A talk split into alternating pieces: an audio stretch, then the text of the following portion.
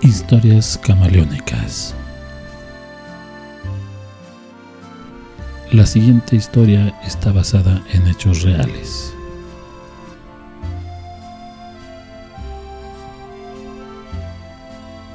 Nos vamos a Francia, yo los llevo.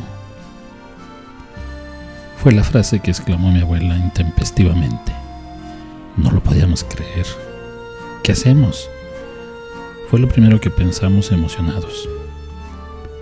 Hay que preparar todo, maletas, pasaportes, boletos de avión, todo lo que nos hiciera falta, hasta un curso intensivo de francés, ¿por qué no?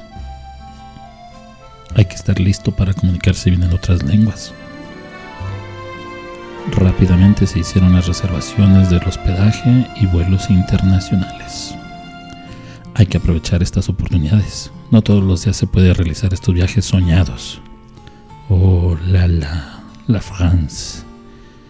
Ya me imaginaba llegando a París y conocer inmediatamente la Torre Eiffel, el Museo del Louvre, el Palacio de Versalles, el Arco del Triunfo, Notre Dame. En fin, la lista de lugares turísticos es enorme en la ya famosa Ciudad Luz. Largos serían los días para planear todo y que lo gozáramos toda la familia pues como dice la frase, para luego es tarde. Dejamos que se fueran los días e iniciar ese anhelado viaje. Pasaron las horas y los días y al fin se llegó la fecha deseada. Abordamos la camioneta rumbo a Guadalajara, al aeropuerto internacional hacia nuestro destino. Teníamos que estar en esa ciudad tres horas antes para vuelos transatlánticos. Siempre hay que ir con buen tiempo para evitar contrariedades. Así lo hicimos y emprendimos el viaje. Todo iba perfectamente. Pero hay veces que el destino se pone en contra de tu voluntad. Manteniendo una velocidad constante de 110 km por hora, el panorama era tan prometedor que nada podía salir mal. Qué error pensar eso. Justo cuando íbamos llegando a la ciudad de San Juan de los Lagos, en el estado de Jalisco, sobre la autopista León Lagos nos encontramos con una fila de autos y camiones que en su momento pensamos que era pequeña, pero no dimensionamos el problema.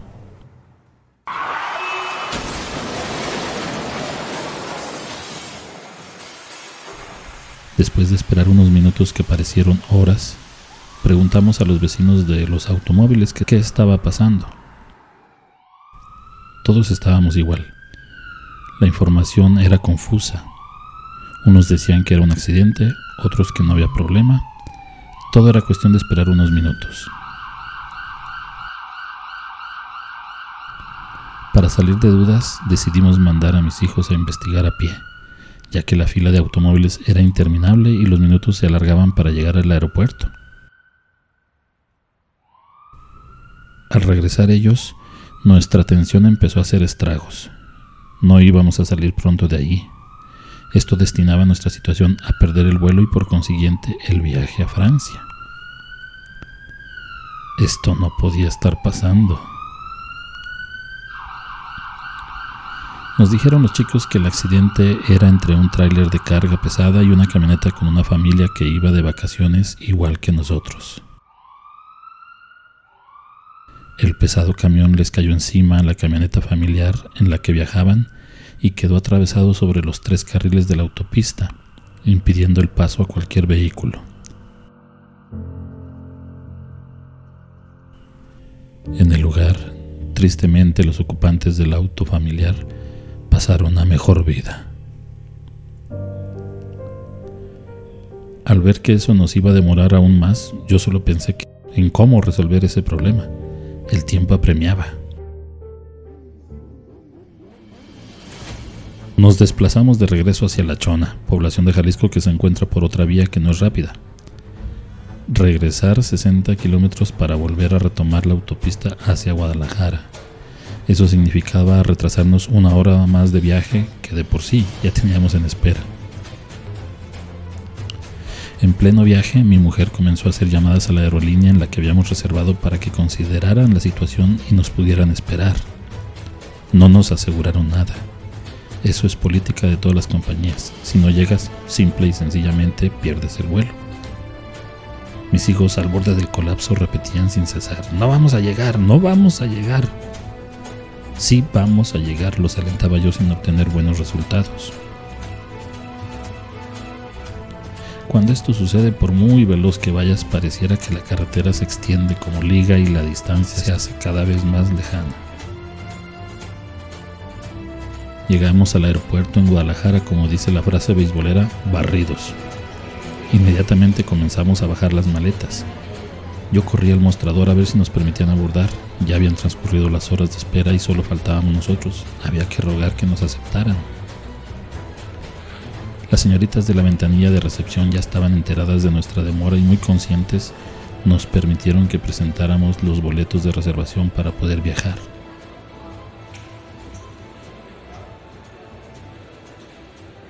Eso nos devolvió el alma al cuerpo. suspiramos todos aliviados.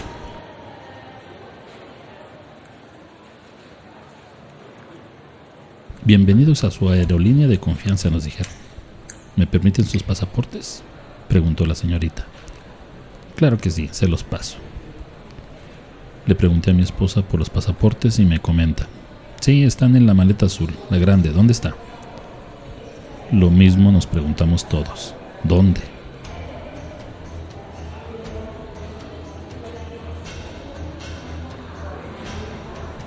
Vuelve el estrés. No se encontraba por ningún lado la dichosa maleta otra vez a buscar, otra vez el caos. Tú la traías, ¿quién la tiene? ¿Dónde la dejaron? Nadie la tenía a la mano. Una situación horrible, angustiante. El estacionamiento. Ahí bajamos todas las maletas. Vamos a ver si aún está. Corrimos de inmediato hasta el lugar donde se encontraba la camioneta y efectivamente la encontramos, aunque no estaba sola. Varios policías rodeaban curiosos la maleta abandonada. En un aeropuerto todo es sospechoso y todo puede pasar. Para ellos todos somos terroristas en potencia. Mi hijo el mayor al verla se acercó con confianza, pero fue detenido por los guardias de seguridad. Estuvieron a nada de encañonarlo, ya que la orden era no tocar. Pero a nosotros nos surgía recuperar la maleta y los pasaportes. No podíamos quedarnos para aclaraciones. Después de tantas aclaraciones y lograr que nos permitieran sacar las identificaciones, por fin logramos convencerlos de que aquello nos pertenecía. Finalmente nos dirigimos a las ventanillas, presentamos los pasaportes y nos dieron la oportunidad de abordar el vuelo rumbo a París, Francia, que podría traernos más aventuras como las anteriores, por lo que únicamente faltábamos nosotros por subir al avión.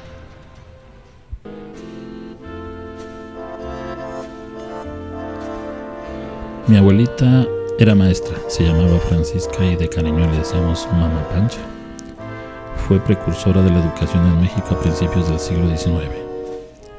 Al tener mucha cultura y pedagogía, nosotros sus nietos, a veces cuando por algún pecadillo o portarnos mal nuestros padres nos castigaban, ella inmediatamente corría a defendernos y nos protegía dentro de su habitación personal nos daba algún dulce o chocolate que celosamente guardaba y nos consolaba diciéndonos,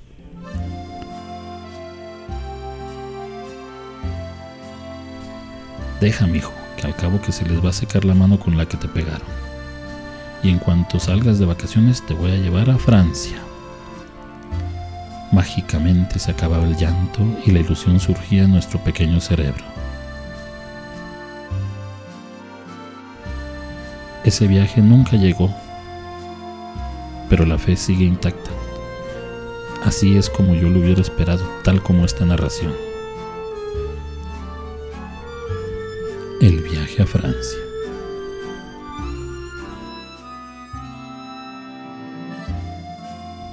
Historias Camaleónicas es una idea original, adaptación y producción de Santiago Aguilar.